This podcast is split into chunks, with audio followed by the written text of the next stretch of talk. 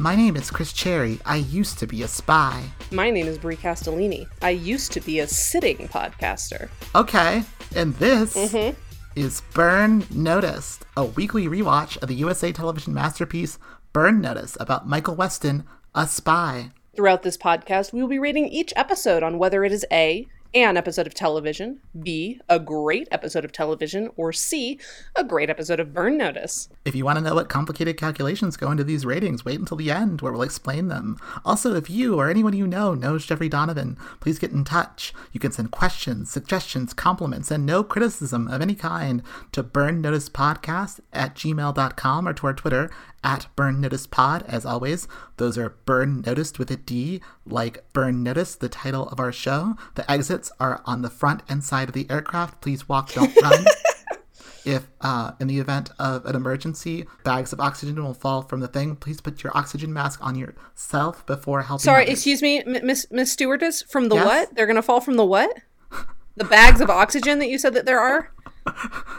And what, what if sky. what if mine what what if mine isn't inflated? What if it's just like a limp bag? Is that okay? That's- Is there is my oxygen fine bag if- bad? No, it, the bag may not inflate, but trust me, you will be getting oxygen. Trust you. You don't even know where it's coming from. It's coming from the sky. The sky, but we're falling out of the sky. What if there's no sky left and I have no oxygen? No, it's fine. Can I have your oxygen? Um, yes, you may.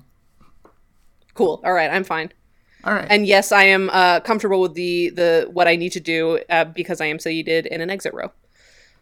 oh God, yeah. Can I talk about this? I just bought airplane tickets Ah! because I'm gonna fly back home to see my family because I haven't in like a while. And Yay! Congratulations. yeah, because like I am now like vaccinated, so or will indefinitely will be like fully vaccinated by the time I fly. And here's the thing about me as a person: I will never, ever, ever sit on the exit row. I won't either, but not because of, you know, the fact that I don't think I would be good in a crisis. I think I'd be the hero that we all need, much like Mark Wahlberg. But I don't like sitting in the exit row because it's harder. To, I don't think there's like, you can access the seat underneath you. Like, you can't have stuff in, Oh like, yeah, your. sense. So in the way, right? And so like that means that you need double the overhead bin space Mm. if you're sitting in an exit row and like that's just not something that you can count on when you're getting on an airplane. And I No, almost never not. check bags, so I always have my shit with me. So Yeah. like I'm already like having to use the overhead for something and it would piss me off to not have access to all of my little things. Right? Oh my god, no, totally. I know what you mean. But also, just like I don't trust me in a crisis at all. yeah, that's fair. I also wouldn't trust you in a crisis. Did you Exactly. get what I meant by the Mark Wahlberg thing? Uh, no, did he do that? No. You've never oh my god. So Mark Wahlberg at one point uh like was doing an interview and he said that he wished that he had been on one of the planes during Oh 9/11 right! because he oh my god, I forgot about that. How could you forget about that? It's one of the like principal things about Mike Wahlberg. Oh a my very great guy who does hate crimes against Asians people and thinks he could have stopped 9/11. Oh my god. It's kind of like what was that thing that Cher said the other day? Cher said something? Yeah, Cher said something similar to that. I'm gonna find it. While I'm looking this up, tell me about your standing desk situation or whatever it is that's going on that Yeah, you mentioned. um, yeah, that I think you wanted to talk about. Sure, yeah. So uh, last episode, I don't think that this is in the podcast, but um, I had canonically made our notes for the episode a slightly larger text than usual. And Chris was like, What are you doing? And I said, I'll tell you next episode. Here's next episode. So I am recording this week's podcast while standing um, because I have learned that my cough is a little bit less when I am standing up because, like, there's less compression um, so I thought maybe this would make my editing job easier if I was standing. What I also have at my availability during this standing desk podcast experiment, which frankly, for the record, I hate, um, I also have a shot of whiskey next to me. and uh, many different kinds of drinks to try and lubricate myself. But whiskey, frankly, is the only thing that has worked. Um, so yeah, I've been slowly but surely drinking several shots of whiskey as we do this podcast recording because it's the only thing that soothes my lungs long enough to let me talk. That's such a like old west solution. It's the only one that's worked. I'm a medicinal alcoholic officially. Congratulations Yeah. to me. It's like the reminds me and of I like, of hate it. I tweets. fucking hate whiskey. For the record. I love it. I like love whiskey. I it's like my main alcohol. Ugh.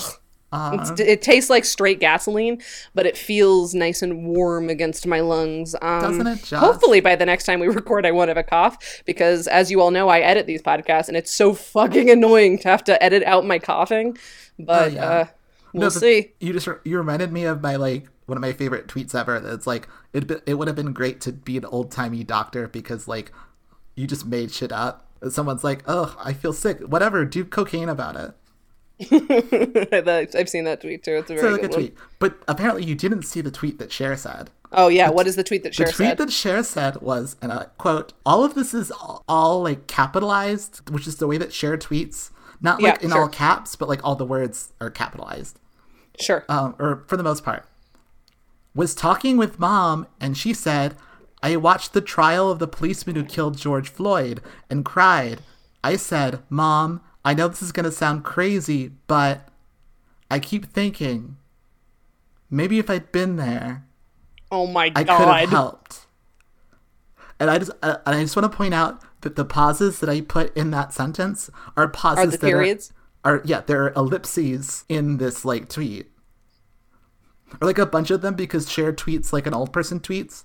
So Sure. like she just puts like lots of like little um like dots and ellipses because apparently this is a thing that people used to do in like um letters and uh postcards and like where like they would just put like a lot of extra like dots and ellipses. Like I read this in a book that's actually really interesting. It's like a really because it's a holdover from like early boomers from like the first time when people were casually communicating using text. Anyway, that's a weird sidebar. The point is, Cher said that. Oh boy. I think Cher celebrities could've- shouldn't be allowed to talk to us unless they're being scripted. Right? I know. If you know, I can't wait to be a celebrity, so I don't have to talk for myself anymore. Right? If only Cher and Mark Wahlberg had been in the right place at the right time. And I don't think Mark Wahlberg would have helped that particular situation. Yeah, I was gonna say Mark Wahlberg was probably like egging the cop on. Yeah. That's kind of his vibe. Yeah. I mean, he he make he's actively making movies with Mel Gibson, so like that Oh dude, that dude like cannot make a good decision to save his fucking life. No, he cannot. I'm just imagining like like time travelers trying to fix things by sending them back in time, but getting it wrong. Oh Jesus! Oh my god. Do you think Cher could have stopped 9-11? Do you think Cher could stop Hitler? I definitely think Cher that could, could stop Hitler. But not 9/11. Weirdly, like I Um, can't explain it, but Yeah. of the two, more likely that she would stop Hitler. I mean, like, which is kind of weird because, like, at the turn, around the turn of the millennium, like, Cher was having a good time because, like, Believe was huge on the charts. Like, that that was a good time for Cher. Okay, what episode Sure. are we talking about this week, Chris? Uh, are we talking about an episode? I think I'm just talking about Cher. This episode, This is now the Share cast. Yeah, We're now the share what Share tweets this week. um, this episode, uh, season five, episode six, "Enemy of My Enemy," aired on July 28th, 2011. It's written by Jason Tracey and directed by Jonathan Frakes. Hi, John. Yep. It Uh, also includes a cameo by Jonathan Frakes. Wait, did it? I missed that. Yeah, it's at the very end. Um, he's the guy handing the gun to fake Michael Weston. Oh, I didn't catch that. It's Oh, in wow. the IMDb trivia, so I, I'll I'll admit that I was cu- queued up. But uh, but yeah, you can definitely see that, that. big old I have to go mug. look at that again. That's hysterical. I mean, he's he's the exact type of narcissist to want to make an You, appearance. Yeah, it's like, no, I got this. I'll do it. I want to be this bad guy. I don't know if Jonathan Frakes ever acts on this show, but he should late come back later, like seasons later, and make it clear that he is the same person. Yeah, because continuity is really important to Jonathan Frakes. Continuity is very important to this episode, It's which true. we will get into. Uh, but first, the premise, according to IMDb, is Michael plays a heroin dealer from his past against Serbian mobsters so that he can help the agency retrieve a stolen Predator drone. However, his plan threatens to put Sam in serious danger. Ooh. Ooh. Yeah, because like Sam's never in danger normally during burn notice. That was something that kind of was weird about this episode. Is everyone's acting like Michael Weston is putting people in undue like potential harm, and it's like, have y'all not watched Burn Notice? Yeah, it's it is weird. like, yeah, this week they have decided to care about this.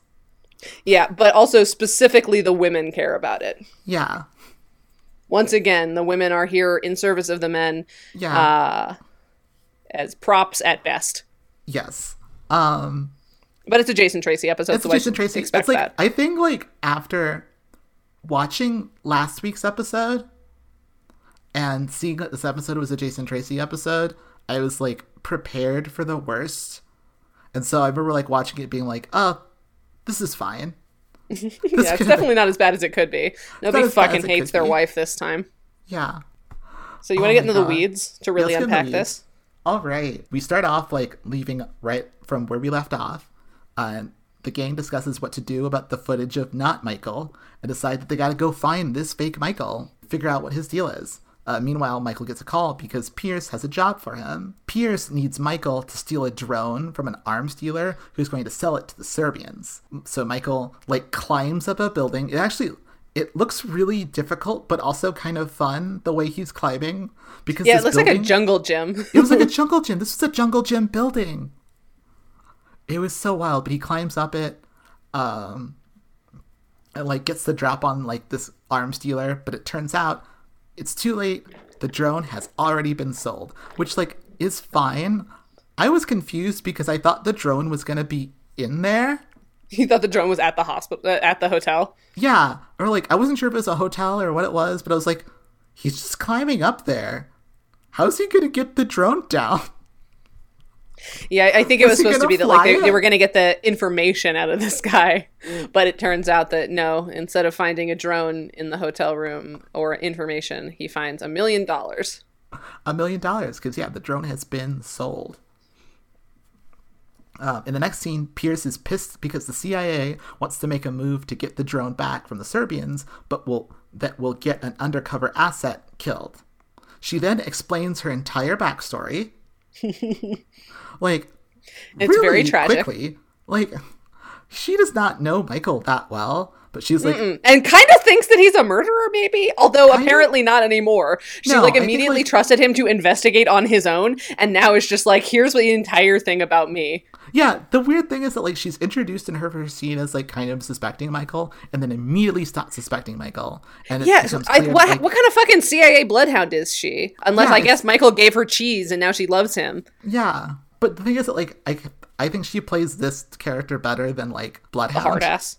Yeah, hard ass. Like I think they're leaning into what works with her, so like it's good. But yeah, she explains that it's very personal to her because she had another asset that got killed because the company like meddling, and sh- he got killed one month before they were set to get married. And so I so feel like, it's probably kind of unethical to date one of your assets. it seems super unethical, but no one seems to care. Like, Nope. that's never questioned at all whether or not it was good that she was doing that. Okay, here's what I was never clear about whether this was an undercover agent, if this was like. I think it was an snitch. ass. I think it was like a, a whistleblower snitch asset. Yeah, it seems weirder that she was dating a snitch. I mean, I guess technically Michael is dating an asset. Fiona used to be just part of his cover. I mean, yeah, that's true. That does. Ha- I'm sure that happens when he used to be a spy. So yeah, her fiance died, and this now this thing that is going to happen is very similar. So she's very upset about it. Michael tells her that he can find the drone, and her asset can stay safe. No one has to die. She's like, okay, as long as you're still like getting on that thing with the security camera footage, I still need that. And it's like, no, yeah, sure, but also I'm gonna do this thing for you. Don't worry about it. Don't you worry. I'll get that drone back. So the gang stakes out the Serbians at the bar that the Serbians hang out at and discuss. Yeah, we even had a lot of those recently. The bar that people hang out at, I know it was kind of nice, even though it looks like Carlitos. because it's probably almost certainly Carlitos. Yeah, but it'd be funny if like it turned out the Serbians just hung out at Carlitos, but they never noticed. It's like no, we always eat out on the deck. So this is the plan. They don't have enough manpower to take on the Serbians. So Michael's like, what we're going to need is another army. So we get like another army and play them against this army, and then in the chaos, we will take the drone. The way they get an army is by putting the Serbians in the crosshairs of Carmelo, the second biggest heroin smuggler in Miami, from all the way back in the season one finale. I recognize the actor. I don't remember at all what his deal was. What was his thing? Okay, yeah, I had to look it up because it's been so long. So, like, you remember in the season one finale where, like, No. if I remember correctly, Michael was going after like a military guy. Wasn't the season one finale where m- management killed Toby Ziegler in front of him? Um, I think that was after. Like, that's part of it, but like, bef- that wasn't the case of the week because there was still a case of the week, Got it. and that was like because it was like a two part case of the week where like they had like they were doing a case in like the episode before, and then like it went bad, and so now there was like a bad guy. Remember? Because like Michael got in that fight that was like disappointing. No. Oh, I just remember being very disappointed by that fight. Yeah, I don't remember on- at all anyway, what happens matter. in the Burn Notice season one finale. All I remember is that he drives his car into a semi truck in the middle of a big bridge. I don't remember that. But I thought you do. I thought that was the whole thing. Like the final shot was like this big long bridge over the Oh, ocean, and semi truck. Sorry, dri- I was, I was imagining him driving into the side of a semi truck, like crashing no, it. no, no, no. Like literally, he he penetrates the Yeah. uh, the semi truck Yes, with his charger. Exactly. He charges up in there. yeah, no, I do remember that. In that yeah. So what is Carmelo's thing? in that episode, they're basically doing this. They were basically doing the same plot that they're doing here, where Carmelo's got a bunch of guys. So like Michael like went up to him. He went into the bar where he hangs out with like a dead man switch. Remember? Like he was like Vaguely. they were in a club, and then like Carmelo was there in the club, and he was like behind a curtain. It was really weird. And it. And I What is the remember it- plot? What is the plot, Chris Cherry? the point is, and I remember at the time that it never mattered. Carmelo never mattered, which I think makes it hysterical. Anyway, he's back. I only remember this because I went and looked it up. Like, if I was watching this live, I definitely would not have remembered at all. All I remembered was the second biggest heroin dealer in Miami. I remember that tagline because it's a very funny. Like, It is a very, and that's why they make sure to. Who's the number one Because heroin that's dealer? like the only thing that's memorable about the character. Well, the actor is like a famous guy, but like, Yeah, what, he's a character actor. Do we He's know? like- do we know who the number one heroin dealer in Miami is? I don't know. Because it's not fucking Sugar, who is also in this episode. who's also in this episode. Oh, we'll get to Sugar. Um, but anyway, so the plan is that they're going to steal heroin from Carmelo, and then like Sam is going to get caught, and then Sam is going to like lead Carmelo to the Serbians and say like they're the ones who took your drugs. Like that's the plan.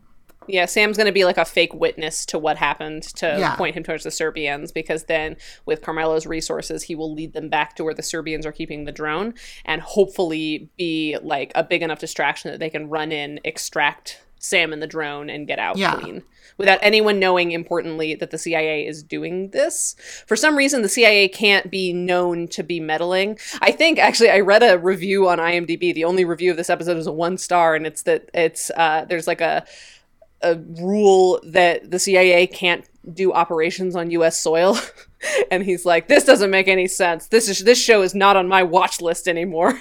Oh my god. But god! maybe that's it. Maybe it's because the CIA is like technically not allowed to Oh, like hey, do stuff on American soil. honey, honey. The CIA is definitely doing shit on American soil. I mean, yeah, but like, I'm not saying you. I'm I'm, just calling. try- I'm talking to the IMDb reviewer. Oh yeah, yeah, yeah. No, I got you. I'm just saying I I was confused why they couldn't be officially involved in reclaiming this drone. Yeah, Like the could be- Serbians can't know that the CIA is involved or something like that. No, yeah, it's definitely like something like that. I think also because like the CIA can't be involved because like the thing that Michael is doing is like illegal. Like like the whole point of like using Michael is that he's not bound by regulations. So like I mean, I think it- that's part of it, but I also think that the whole thing is that they got to keep the CIA's name Yeah. out the mouth. exactly.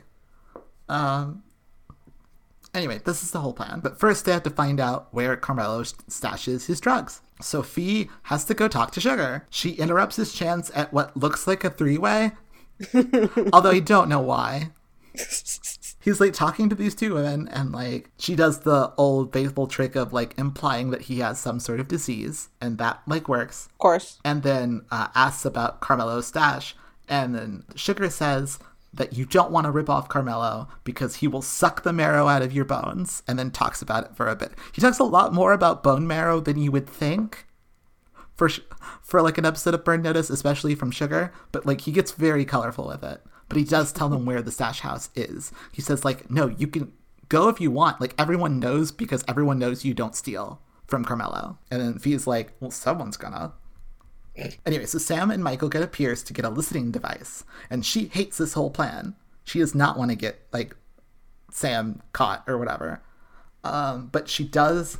Um, she does requisition a listening device for Sam, and then says Monaro's gonna love this. And Sam tells Michael that Monaro is a CIA guy who does not love Sam, and was like in mess kind of involved in some of the shit that got Sam kicked out. Pierce brings Sam some glasses that have like a listening device on them. And Sam says that he thinks that uh, Chuck Finley can pull them off. And then Pierce, I think, has this really good bit where she's like, yeah, sure, whatever. Like, she's not give a shit about Chuck Finley. Which I enjoyed. And then tells Sam to leave because she wants to talk to Michael alone. She wants to know what's going on with security footage. And he tells her that it it can happen faster if she gives him facial recognition software. So they steal the drugs and make Sam look he got look like he got grazed by a bullet. So when Carmelo arrives, Sam staggers out and says that he was hired by some Serbians to drive a tow truck and then got double crossed. And a very angry Carmelo shoves him into a car. He's very angry. This is his character trait. So well, I, I mean, I imagine like I bet there's part of him that's probably mad because like of course he's been you know robbed which is not yeah. great but he also got robbed f- through his own hubris and i bet that can't feel good oh totally no i partially mentioned this because like i was looking at the burn notice wiki article for this character to try to remember what his deal was the burn notice wiki like makes a point of saying in his first episode, he didn't seem particularly angry because it, he was not in a situation that would cause him to be angry. But when we see him again in this later episode, he's much angrier. like, like like this is a weird thing like trying to figure out whether or not ang- like anger is like Carmelo's core trait. Like I don't it was such a weird aside. Oh my god. Um if you want, you could like look up Carmelo's Notice wiki article because it's very good. But the point is, in this episode, he's an angry boy and he shoves Sam into his car. So, like, Carmelo, do you know who I am, Sam? And Sam freaks out and says, Oh, you're Carmelo. I would never done anything if I knew they were ripping out Carmelo. Carmelo's like a bad guy who sucks bone marrow. I would never. Uh, Carmelo threatens to kill him, and Sam convinces him that he can help find the Serbians and make sure they don't get away with robbing Carmelo, because then if people know that you can rob Carmelo, more people will do it. Meanwhile, Michael, Fee, and Jesse are listening in thanks to the glasses, and Michael eats a yogurt. and while eating this yogurt, he explains that they need Jesse to convince the Serbians that Carmelo is their enemy, which leads to, I think, a very fun scene in which Jesse plays a drug addict. yeah, like, it, it's good. He's like definitely like on coke or something, almost certainly on coke. He's uh-huh. like eating food off their plates. He's yeah. like twitching. He keeps acting like somebody's touched him when nobody is anywhere near him. Yeah, he explains that he overheard his drug dealers saying that like Carmelo was coming for the Serbians or whatever. It's like it's like one beat, like not a lot actually happens in it, just that little piece of information gets communicated, but it's a really fun scene. Yeah, I it's like, a good use of an exposition scene and is what is. I was looking for out of last episode. Right, exactly. It was really fun and I enjoyed that.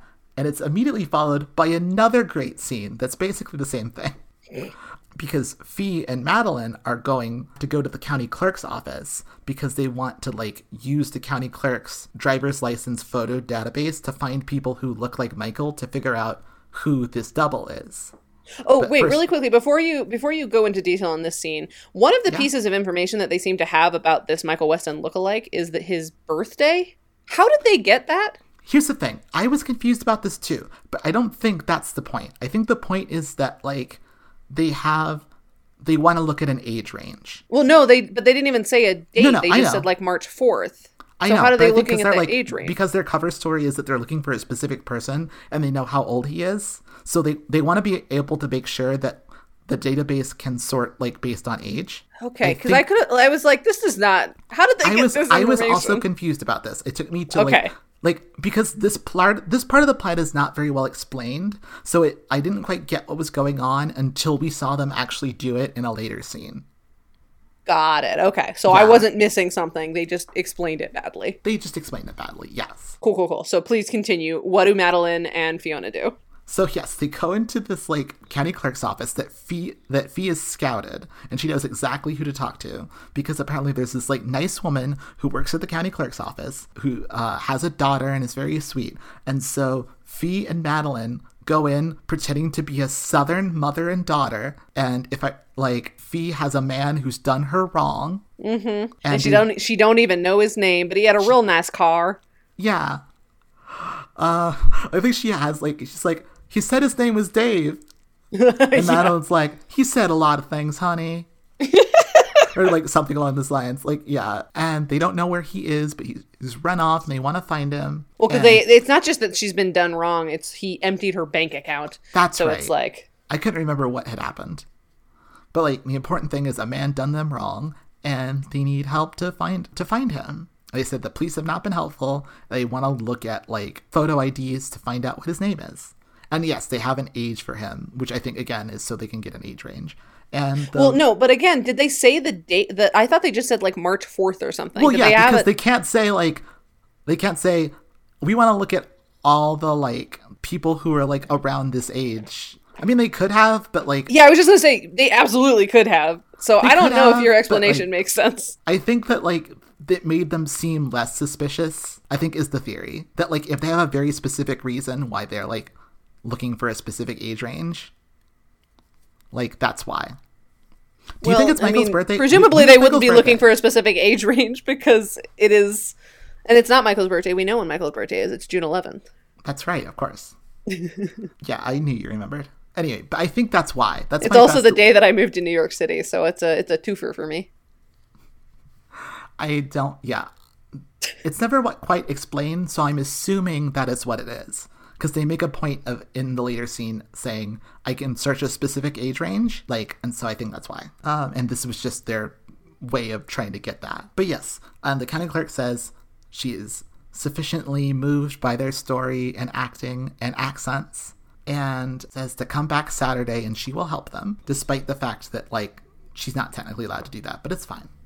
They're just so southern. Anyway, so Carmelo drives Sam out to the Serbians' hideout, where Fee and Michael are waiting to start a fight. Michael shoots at one of the Serbians, uh, which leads to a confrontation between Carmelo and the Serbians, in which Carmelo kidnaps one of the Serbians, which creates a much bigger problem because now the Serbian is going to blow Sam's cover. Also, at this point, I do believe there was a thing that happened in an earlier scene involving a sniper rifle because there seems to be a runner going on about like different people being better at the sniper rifle. Oh like- yeah, there's a well. So I don't think that there was actually a scene earlier that involved Fee. The the earliest scene we have for Sniper is that the, in the cold open, Michael makes it look like a sniper has shot because when the guy is drawn out of the hotel room, the guy that Yeah. n- sold the drone, he would be using a long range weapon, which would be easier to like disarm him from. Um, but I don't think that there's a I at, at least I didn't notice a specific runner before this moment where Fee was like, "I want to take the shot," and then Michael just makes like a perfect sniper shot, and Fee's kind of irritated that she didn't Yeah. actually get to do any shooting. Exactly. I think it was more based on that, but I don't know. Maybe we both missed something I else. I I kind of thought there was a runner before this and I missed it. It kind of it it felt like a second beat, Sure. like not a first beat. It felt like a heightening, but like yeah. This this is this seems to be a pattern in the episode where like things are not being set up properly. Anyway, though, now Sam is fucked because the Serbian's gonna tell on him. Like Carmelo's, this guy is being tortured, and Sam is trying to find out more, but it looks like his cover hasn't been blown quite yet. Michael and Fee listen in, but Fee wants to go in for Sam now. She's like, no, like, this is fucked. And, like, I do like that Fee is really worried about Sam. That is cute. I don't enjoy that. believe it. I, yeah, I don't understand why they're like why this is the one that they're like, no, Sam's in danger. It's like you guys are literally constantly in life or death situations. What are you Yeah. talking about? it does feel weird. Like I appreciate again, like the last few weeks, it does seem like this season they're trying a little bit harder for there to be like arcs to the episode, like for episodes to be about things, which I appreciate, but they're kind of doing it badly. no they're like little little lambs. They're just starting lambs. to walk. They're little babies. They're just little Um, babies trying to learn to walk. He wants to go in for Sam, and I actually had a big problem writing notes for this episode because I kept writing like Sam when I meant Michael, because normally the situation is reversed. Yeah. Like it's normally like Michael that's in the thing. Uh, Michael says like they can't just go get Sam. They'll blow his like Sam can do it, but if need be, they can get they can get Pierce to give them the agency's help because like this is sort of an agency case, sort of.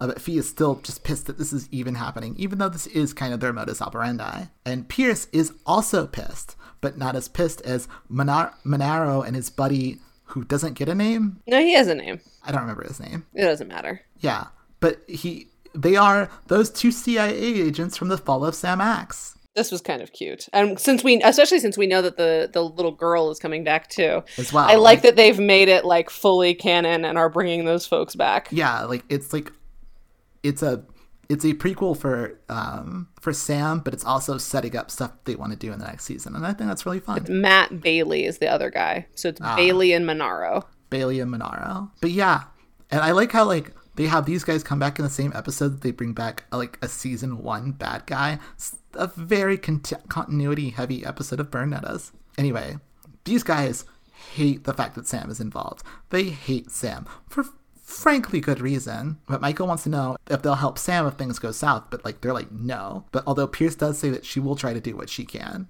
but like the rest of the CIA is like not gonna help. Carmelo slaps the shit out of Sam and tells him that the Serbian guy says that there is a place in the marina that they're keeping stuff at, but it's weapons, not heroin, and he, he's never heard of Sam. Sam is lying, and so Carmelo puts a gun to Sam's head while Michael, Fee, and Jesse listen in and try to decide if they need to call the cavalry. Um, but Sam is able to talk his way into interrogating the Serbian guy himself. And we know Sam Axe loves, Loves an it. interrogation. Although he's kind of having to play a character here, so it's hard to know if he can still like really go to town like he wants to because he has to be in character. Sure. Uh, anyway, so Madeline and Fee go back to the co- county clerk's office and use the facial recognition software that they got from Pierce to find a guy who looks sufficiently like Michael that he could have been the double. Um, I'm surprised that they managed to get like one guy out of this. Like that they didn't end up with like a list of like eight guys that they have to go run down. I mean, yeah, I mean, I guess they wanted to get through this quickly. And like, there is a beat where like at first there's like a lot of guys. Well, it's one And thing to like start with the like the starting point sorting, but like the fact that it they manage just like Jesse's program in the last episode manages to narrow it down to one phone call slash one guy. Like they don't even do any additional investigating. Seems a little sus. Seems a little convenient. It seems to be notice. like a theme that if like the equipment comes from like a agency with money, then it is magic. Then why do they make Michael Weston? Because Michael Weston like doesn't have rules, or he has his He also doesn't have money to do the stuff way faster. But like he doesn't have to file paperwork. He doesn't have to file yogurt requisition forms. God, can you imagine like the expense reports that Michael Weston turns in at the end of like when he used to work for the CIA and they're like, "Why is your food budget so high? Like you taking yourself out on like expensive dinners?" And he's like, "No, I just needed a lot of yogurt for my stakeouts. And I can't get the good kind of yogurt in this weird country I'm in, so I had to import it from the US. Yeah, that's where the good yogurt is. America first. Oh my god.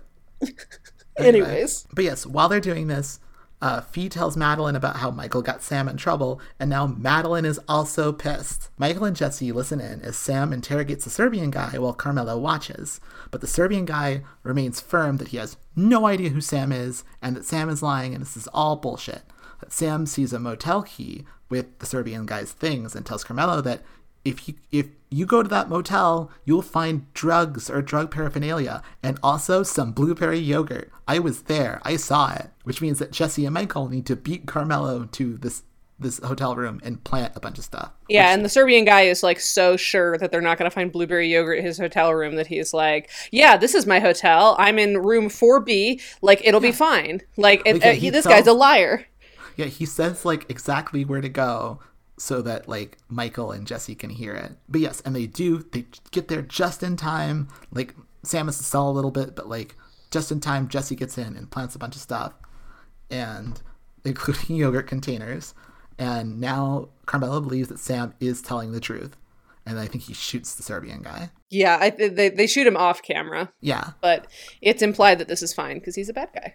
Yeah, exactly. Um, so Carmelo decides that he needs to get his drugs at the marina because that's where they are, and he's not letting go of Sam until he gets them, which means that Sam's about to head headfirst into a firefight. Meanwhile, Pierce and Michael demand that the two CIA chucklefucks from Sa- Fall of Sam Axe extract Sam, but they are not budging. They're like, well, it sounds like a bunch of these dudes are gonna like kill each other, and then afterwards we'll go in and get the drone. That'll be so much easier. Lower profile for the CIA. And they're like, but Sam will die. And it's like, yeah, but fuck that guy.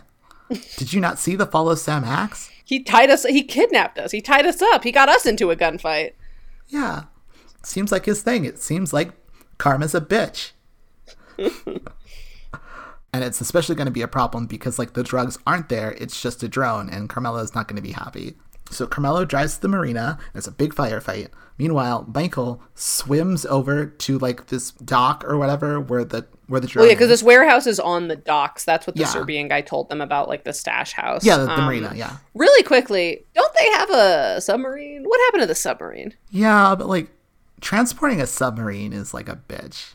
Well, then what's the po- Where's their submarine docked? Why do they have? want A, to know. why where do, why do we go through know. so much trouble to get a fucking Where the fuck What's- is their submarine? Where is the submarine?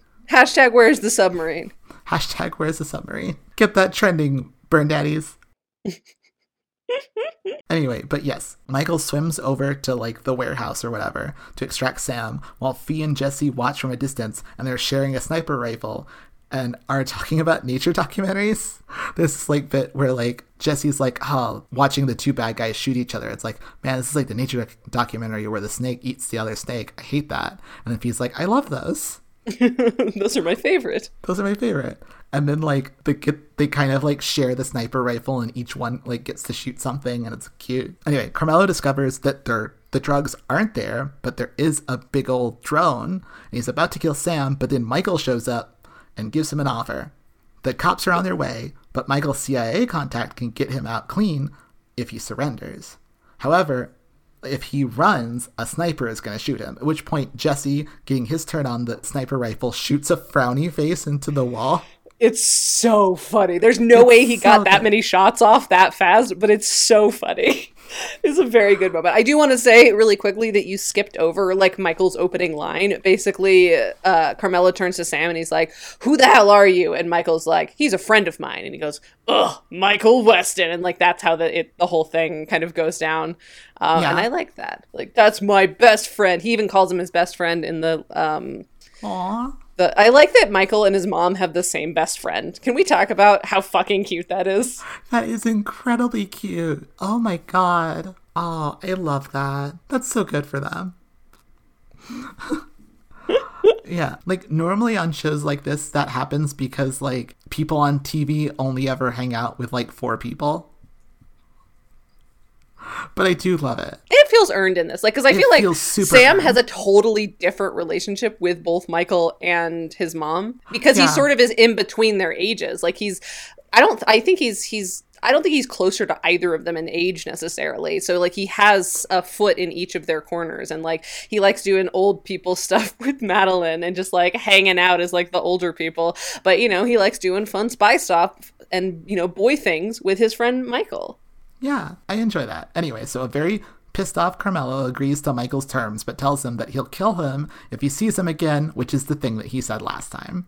And Michael's like, "Yeah, I've heard that before. Yeah. Get in Anyway, line, so- bud." The CIA chucklefucks are pissed that they have to deal with Carmelo, but Pierce tells them that it's the right play. They ask for the glasses back, but Sam says he lost them. But it turns out he does still have them, though, as we find out in a conversation with uh, Sam and Michael in the scene in a scene later, in which Michael says that Sam owes him one, but also Michael owes Sam fifty. Well, so Which I thought was basically, he cute. starts out by kind of apologizing. He's like, "Hey, Sam," and uh, Sam goes, "Hey, I know." And Michael's like, "What? I was just going to say that you owe me one." And Sam laughs and then he goes, "But I owe you 50. And it's a very sweet little exchange that I think you really sanded over by just recapping it that way. Oh, hey, hey, Bree. Yeah, Hey, Bree. Bree Castellini, my friend. my sweet, my sweet dear girl. Go fuck yourself. You better watch yourself. You're about to be fully vaccinated. I'm coming for you. I'm trying to, like, ew. I'm trying to get through this episode. God damn it. God damn it! All right, what happens next? Michael meets Fee and Madeline to get a file on the guy who was fake Michael, but they're not forking it over without first chewing him out for being reckless and not putting his friends first. However, once he agrees that he'll probably try to do that, maybe, and they've said their piece, they give up the info on fake Michael, whose real name is Jacob Starkey, and he has no criminal record, and they think he probably didn't even know what he was doing. He's probably just a guy. Also, is this guy Michael C. Hall or not Michael C. Hall? Is it Michael? Is it Dexter? Is this Dexter? It's not Dexter. It kind of looks like Dexter. I mean, like a little bit in a way that like a lot of white dudes look like that. And at, and at first I was like, did they just get that guy because they were both shooting stuff in Miami? Well, I know, like, I mean, Dexter. Was Dexter still in the air at this point? I don't think so. Was it? Dexter was probably still in the air. Hang on, let me check. Let me check. I don't know.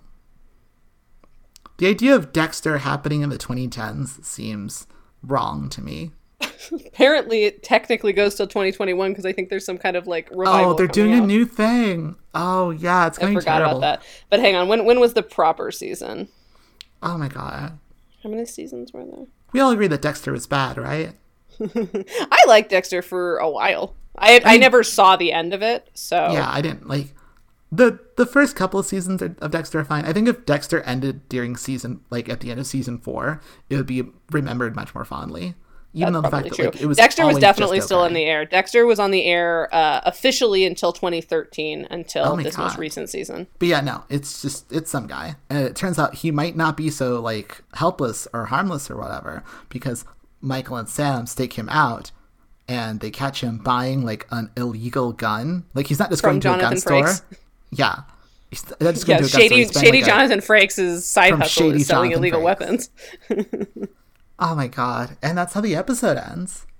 Mm-hmm. Um, I have to say, I think that this is a more in, like, even though it's almost certainly going to be related to his fucking burn notice again. Like, I do think that this plot of like Michael being framed, but like in real time, and not just framed through paperwork like management did, but like now is being framed by a lookalike. I think this is interesting. I like the doppelganger angle, and I'm No, interested to see where they go with it.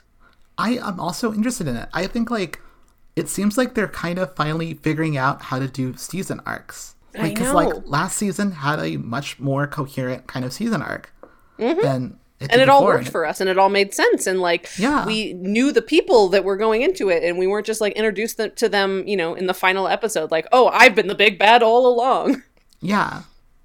No, yeah, I like this too. Like I think it's better to like have something more specific going on than just Mm-hmm. And like, something that's more tangible. But Yeah, yes, exactly. Exactly.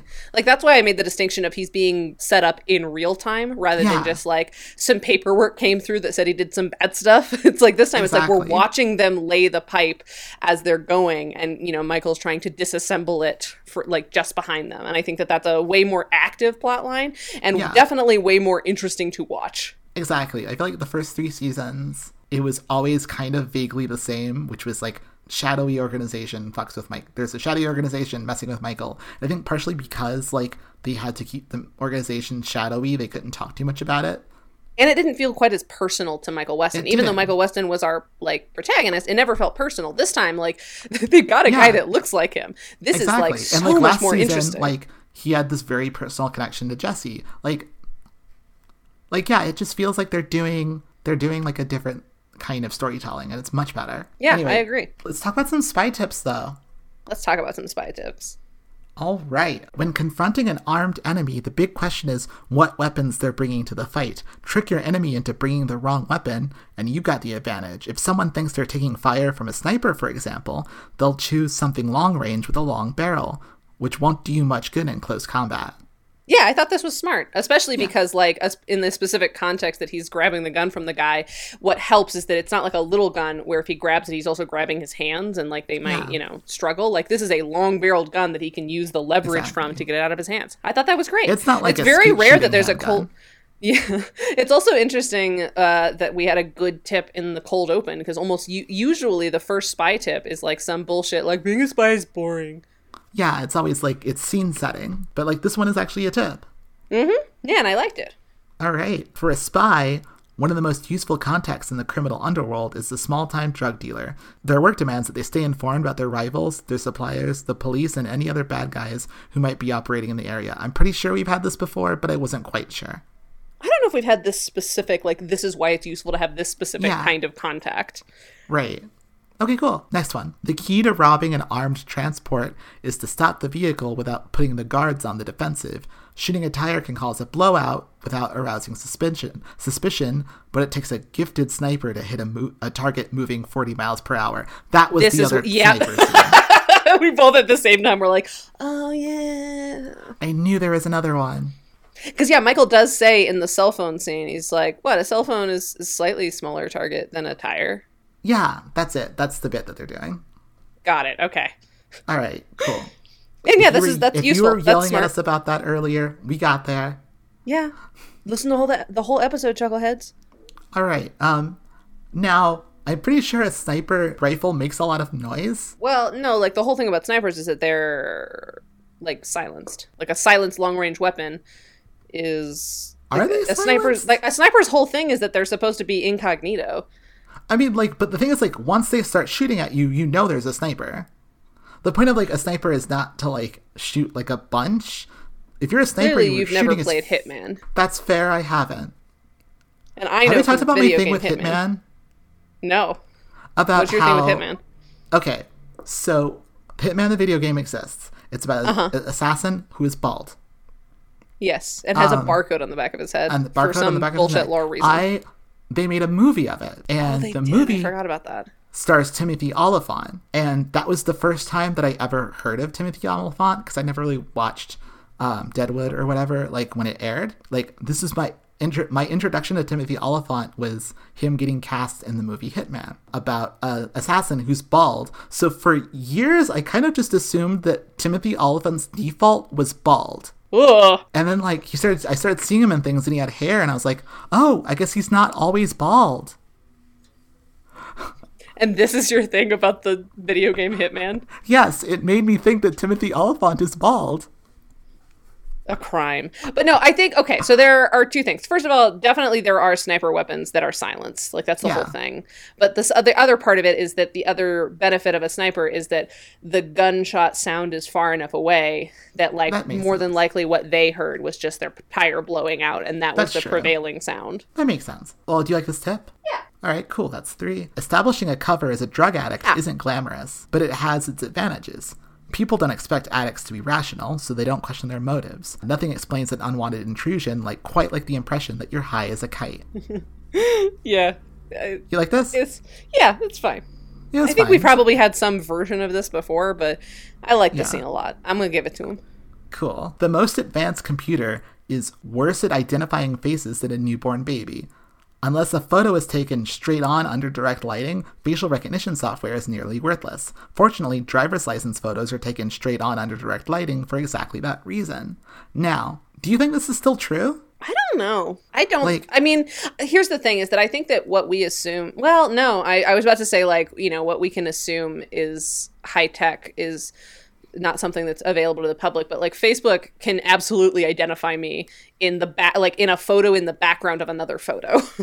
Yeah.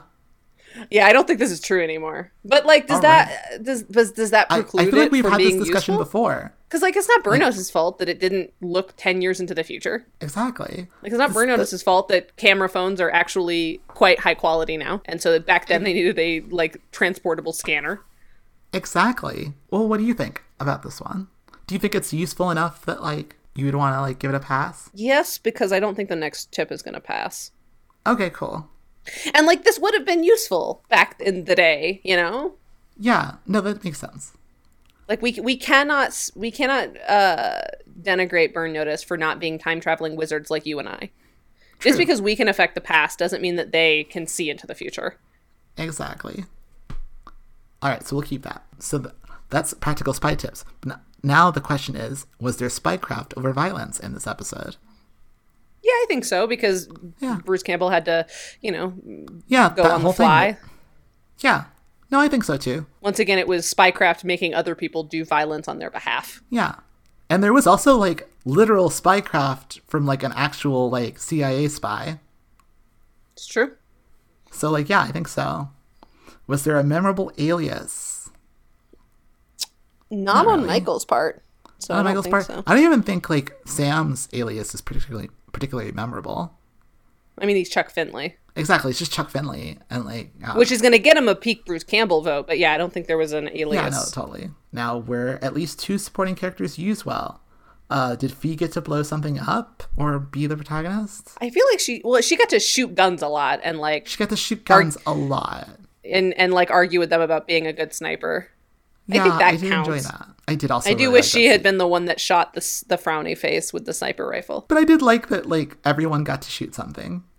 Yeah, it's nice that they take turns that they're they're learning how She, to yeah, she, share. no, she did blow something up. What did she blow That up? was her sniper. She blew up like a gas tank or something. Oh, you're right to distract when Michael is getting up on the dock. yeah. All right, hell yeah. Then Fee absolutely gets to bro- blow something up. All right. And you just said that Sam gets peak Bruce Campbell. Yeah, because anytime he's Chuck Finley and gets to do something, like I think that that counts.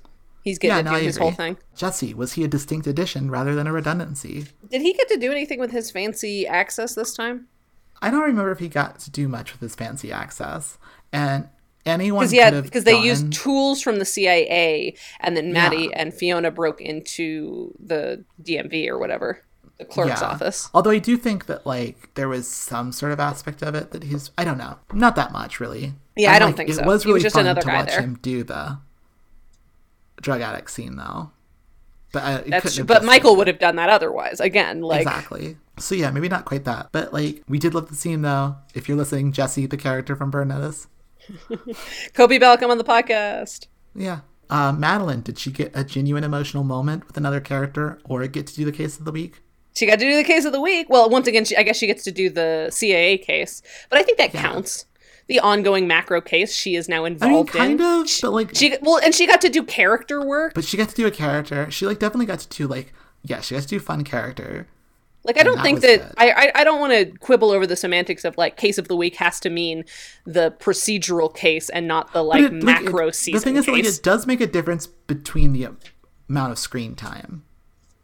Sure, but I don't think that like it matters the amount of screen time. Like the one time that she was in the cold open helping them out, um, and like they were worried that they had gotten her caught or something, and then she comes out smoking and she's like, "I was fine the whole time." Like I think I would have counted Yeah. that too, because anytime cool. Madeline gets to be involved at all is is just what they were th- what they were using her for that week instead of just like using her house as a place to debrief so she can have a remark you know like she's sense. never in the episodes as long as anyone else but at least in this case she gets to be involved rather than like smoke and be judgmental because i think any part of her being involved is what we're looking for we just want her to be integrated into the plot as more than just like the greek Yeah. chorus you know Right, totally. And so i think this counts she got to be a southern mother-daughter duo She did get to do that. And like even though like it's kind of dumb that like the girls are being used to like get mad about this thing that like he does all the time.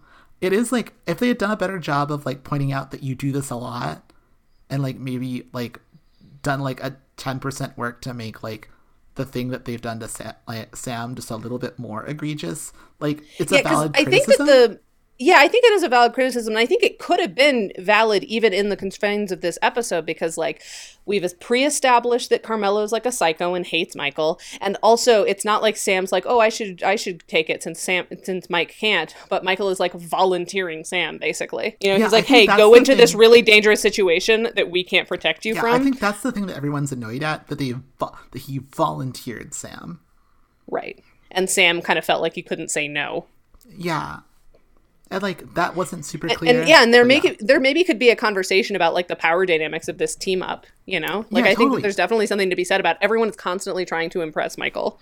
Exactly. And like if it was like a little more focused better on that, I think like yeah. But like point is, I do kind of like the moment with Fee and Madeline at the end. Yeah, I do. I do too. So I think that also counts for Madeline. Anyway, so that's at least two supporting Yeah, characters yeah. used well. So this is a This great is a great episode of Burn Notice. Uh, did you get a specific? Di- no, No. I'm not even gonna engage with this. How many yogurts were there? There was There was one that he one. ate, and then several that no, There but then there were several that he planted, which Yeah, we have counted empty- previously. Have we done that? Yeah, because remember when Weasel Guy that gets killed when Michael kills him because Fee's been kidnapped or something? He gave him a gift basket of Right. yogurts that we Okay, cool. counted. Okay, cool. I think there was like four to six, but I can like check. Yeah, if you can check when you get screenshots, that Yeah, would be very I will. helpful. It's important that we keep this tally, Chris, for the science. Exactly. To be fair though, I don't know if it matters, but they're empty. There's still yogurts in frame. Okay, and cool. presumably they're empty because Michael ate them, which is also funny. Uh, I'm wondering though, because they they did this really quickly because they had to run. Was he eating them in the car? Yes, 100% he was, and I refuse to be, like, told otherwise. Okay, then yeah. He's just, right. like, housing yogurts. Like, I, I bet, like, he's in the car with, who is he with? Jesse? He's with Jesse. is he with Fee? Yeah, so he and he and Jesse are driving, and Jesse's like, "All right, you want to drive?" And Michael's like, "No, I can't. I, I there's no time." And he like starts shoveling yogurt, and Jesse's like, "Come on, man, we can just like dump it." And he's like, "We are not wasting this yogurt, Jesse." I pay money for this yogurt. Do you know how much money I have? It's not a lot. because I hate it. I never use money except to buy yogurt and all of Fee's new fucking potpourri. Yeah, I no, mean, this, was not wasn't great. like I a. enjoyed it. yeah, I didn't do it. Like, I, I mean, we've said it before and we'll likely say it again.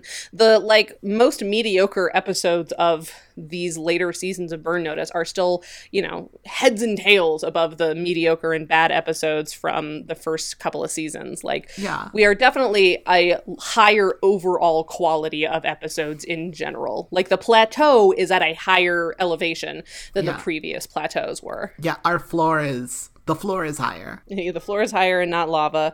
We like the callback to the Sam Axe movie because why not? It was it seemed totally random too. I it's like- like why are these guys here? I liked that like Jesse and then Fee and Madeline got goofy scenes back to back. Mm-hmm. I Well, it's a, enjoyed it's a Jason Tracey episode, so of course he's going to try to inject some comedy. Yeah, and I think it, uh, yeah, like the the thing with the sniper, it was like really fun. Yeah, it's not a great episode of television, but I did enjoy it. Yeah, I didn't hate watching this weekend's worth of episodes. No. And that's always a good thing to to realize. Well, with that, there's nothing else left to say but to thank Vincent El for our theme music. If you want more, go to vincentel.bandcamp.com and bye. I'm never fucking standing for a podcast again. This has been a fucking nightmare. I hate this. I hate this so much. Oh my god, of course. No, it sounds awful. I would never.